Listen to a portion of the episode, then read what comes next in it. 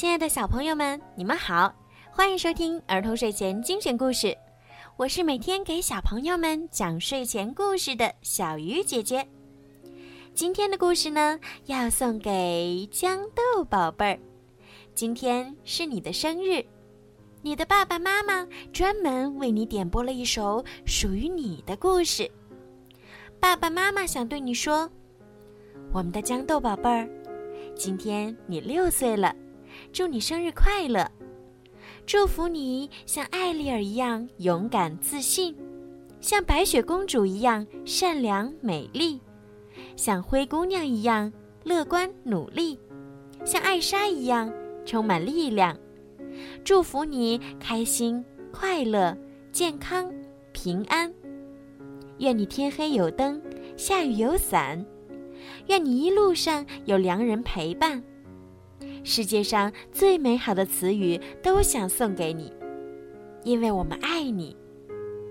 小鱼姐姐也要祝豇豆宝贝生日快乐，愿你在爸爸妈妈的身边健康茁壮的成长，开心的度过每一天。好啦，现在让我们一起来听今天送给豇豆宝贝的故事吧。《仙履奇缘》之时间魔法。从前，仙帝一直生活在继母和两个姐姐的魔爪之下，享受不到有人关爱的滋味。他总幻想着，有一天能够找到真爱，摆脱这样的生活。没想到，他的梦想竟然变成了现实。她嫁给了一位王子，过上了非常幸福的生活。仙帝嫁给了王子，她的两个姐姐心里满是妒忌。一天，安迪在打扫院子时，正巧看到仙帝和王子骑着马经过自家门前。他们一路欢声笑语向森林奔去。安迪多么渴望自己也能像仙帝一样，拥有那样惬意的生活呀！安迪像是着了魔一样，一路跟着他们。森林深处，仙女教母和小动物帮手们正在为仙帝和王子相识的一周年庆祝聚会做最后的准备。仙女教母用魔杖指向仙帝和王子，顿时，他俩的服装变成了华丽的舞会礼服。仙女教母把双手举过头顶，为小夫妻祈祷平安与幸福。可一不小心，她的魔杖从袖口飞了出来，落入了花丛中，掉在了安迪的身边。安迪用最快的速度跑回了家。妈妈，我们的苦日子就要结束了，看呐，这是帮助仙帝实现愿望的那根魔棒。他大喊道。安迪向母亲讲述了事情的缘由。杜明尼夫人听完，脸上露出了一丝可怕的笑容，小声说道：“你们知道这意味着什么吗，女儿们？权力、财富，还有复仇，正向我们招手呢。”妈妈，我想要属于自己的王子，安迪哀求道。于是，杜明尼夫人开始施魔法，她让时间倒转，一直回到了一年以前。此时，大公爵正在挨家挨户寻找能穿上水晶鞋的那位女孩。当他们走进杜明尼夫人家正门的时候，她早已经做好了准备。像以前一样，当大公爵进屋时，仙帝被锁在了阁楼上。不同的是，在小老鼠们把他救出来之前，继母就已经用魔法让水晶鞋穿在了安兄弟的那只大脚丫上。我宣布，我们已经找到了王子未来的新娘。大公爵大声说道。辛蒂惊呆了，他摇摇头叫道，安迪怎么可能穿得上水晶鞋呢？那是我的水晶鞋呀，我这里还有另外一只。继母冷笑着抢过仙蒂手中的水晶鞋，在地上摔得粉碎，然后带着她的两个女儿去了王宫。当仙蒂的朋友们都替她伤心难过时，仙蒂擦干了眼泪说道，如果我能见到王子，也许还来得及。这句话重新燃起了大家的希望。仙帝朝王宫跑去，却被卫兵拦在了大门外。聪明的仙帝找到了仆人们走的通道，假装女仆，从送货车上抱起了一块干酪向厨房走去，成功地进入了城堡。城堡里，杜明尼夫人、安蒂和迪西被领进了会客厅。我的王子！安迪立刻尖叫道。王子非常意外，眼前的安迪一点儿都不像昨晚和他一起跳舞的那位姑娘。看起来，的确不止一个女孩可以穿上这只水晶鞋。王子失望地说完，转身就要离开。杜明尼夫人立刻拿起魔杖指向王子，嘴里默念了一句咒语。王子走出会客厅，正巧与仙帝相遇了。殿下，仙帝礼貌地向他问好，可是王子好像根本记不起他来了。我们昨晚一起跳了舞，仙帝微笑着说。你肯定记错了，王子回答道，我今晚就要和那位与我共舞的女孩结婚了。说完他就离开了。这时仙帝的小老鼠朋友赶来了，杰克气喘吁吁地向仙帝讲述了事情的缘由。我们现在要去帮你夺回那根魔杖，葛斯说道。在王宫的宴会厅里，安迪、迪西和他们的母亲正在检查婚礼准备的情况，因为一点小矛盾，他们争吵起来，把屋子弄得一团糟。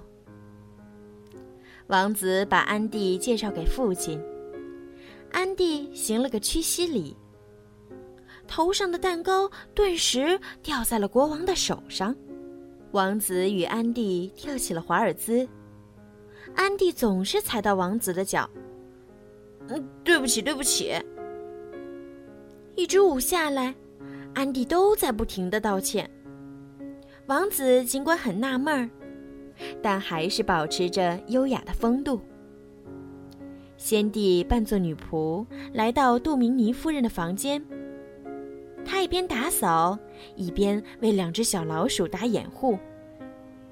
趁着机会，杰克和葛斯扛起魔杖冲出了房间。还没等仙帝离开，狡猾的杜明尼夫人就认出了他，他大叫道，这里有小偷！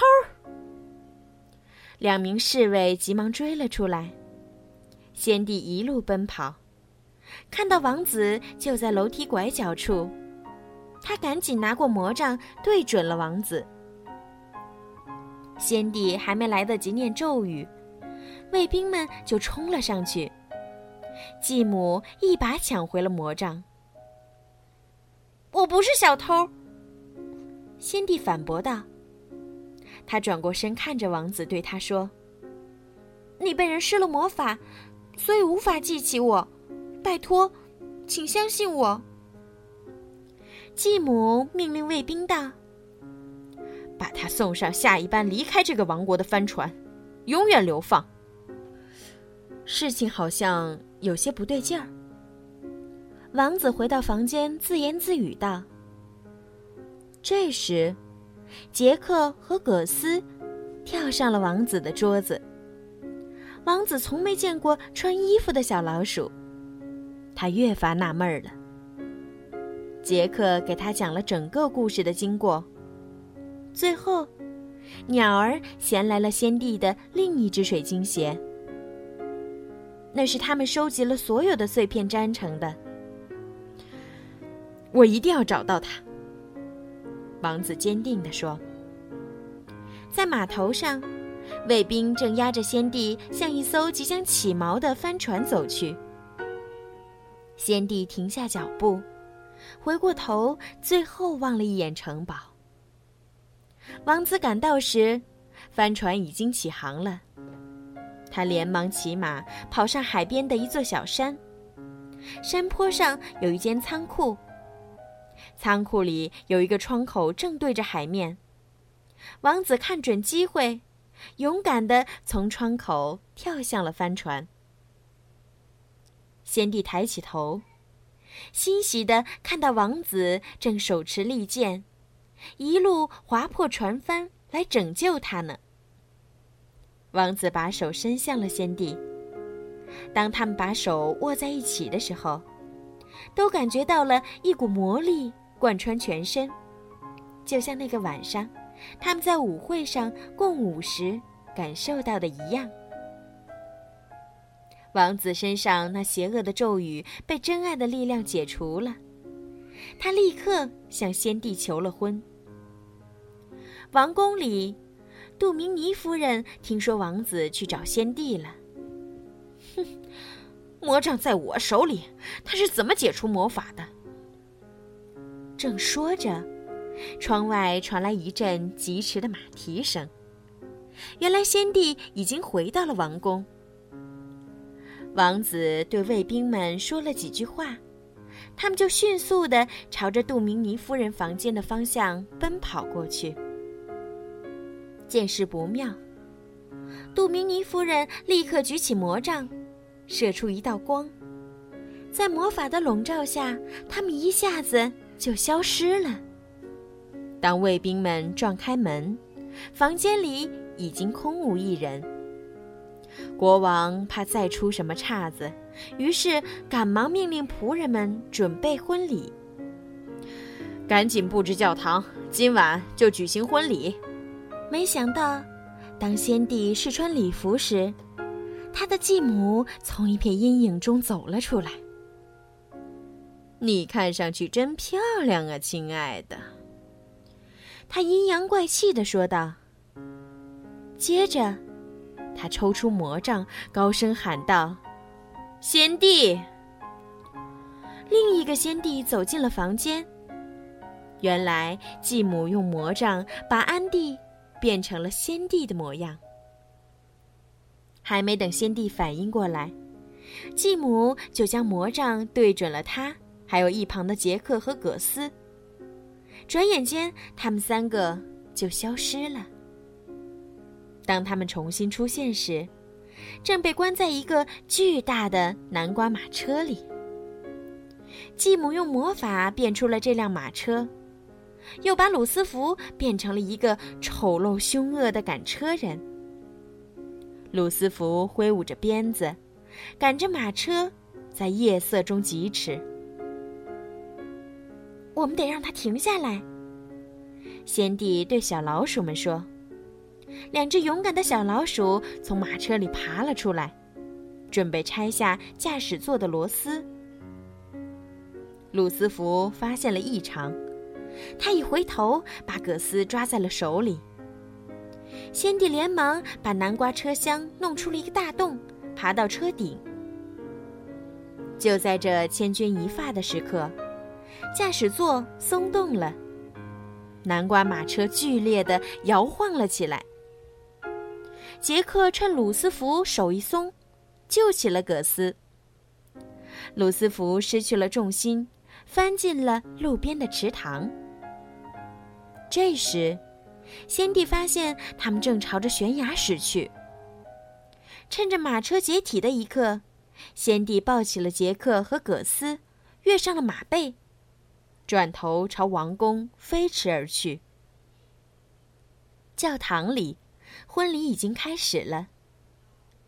先帝，你愿意让这个男人成为你的合法丈夫吗？主教问安迪。安迪犹豫了，因为他清楚王子爱的并不是真正的自己。就在这时，真正的先帝跑了进来，他的衣服破破烂烂，头发也乱糟糟的。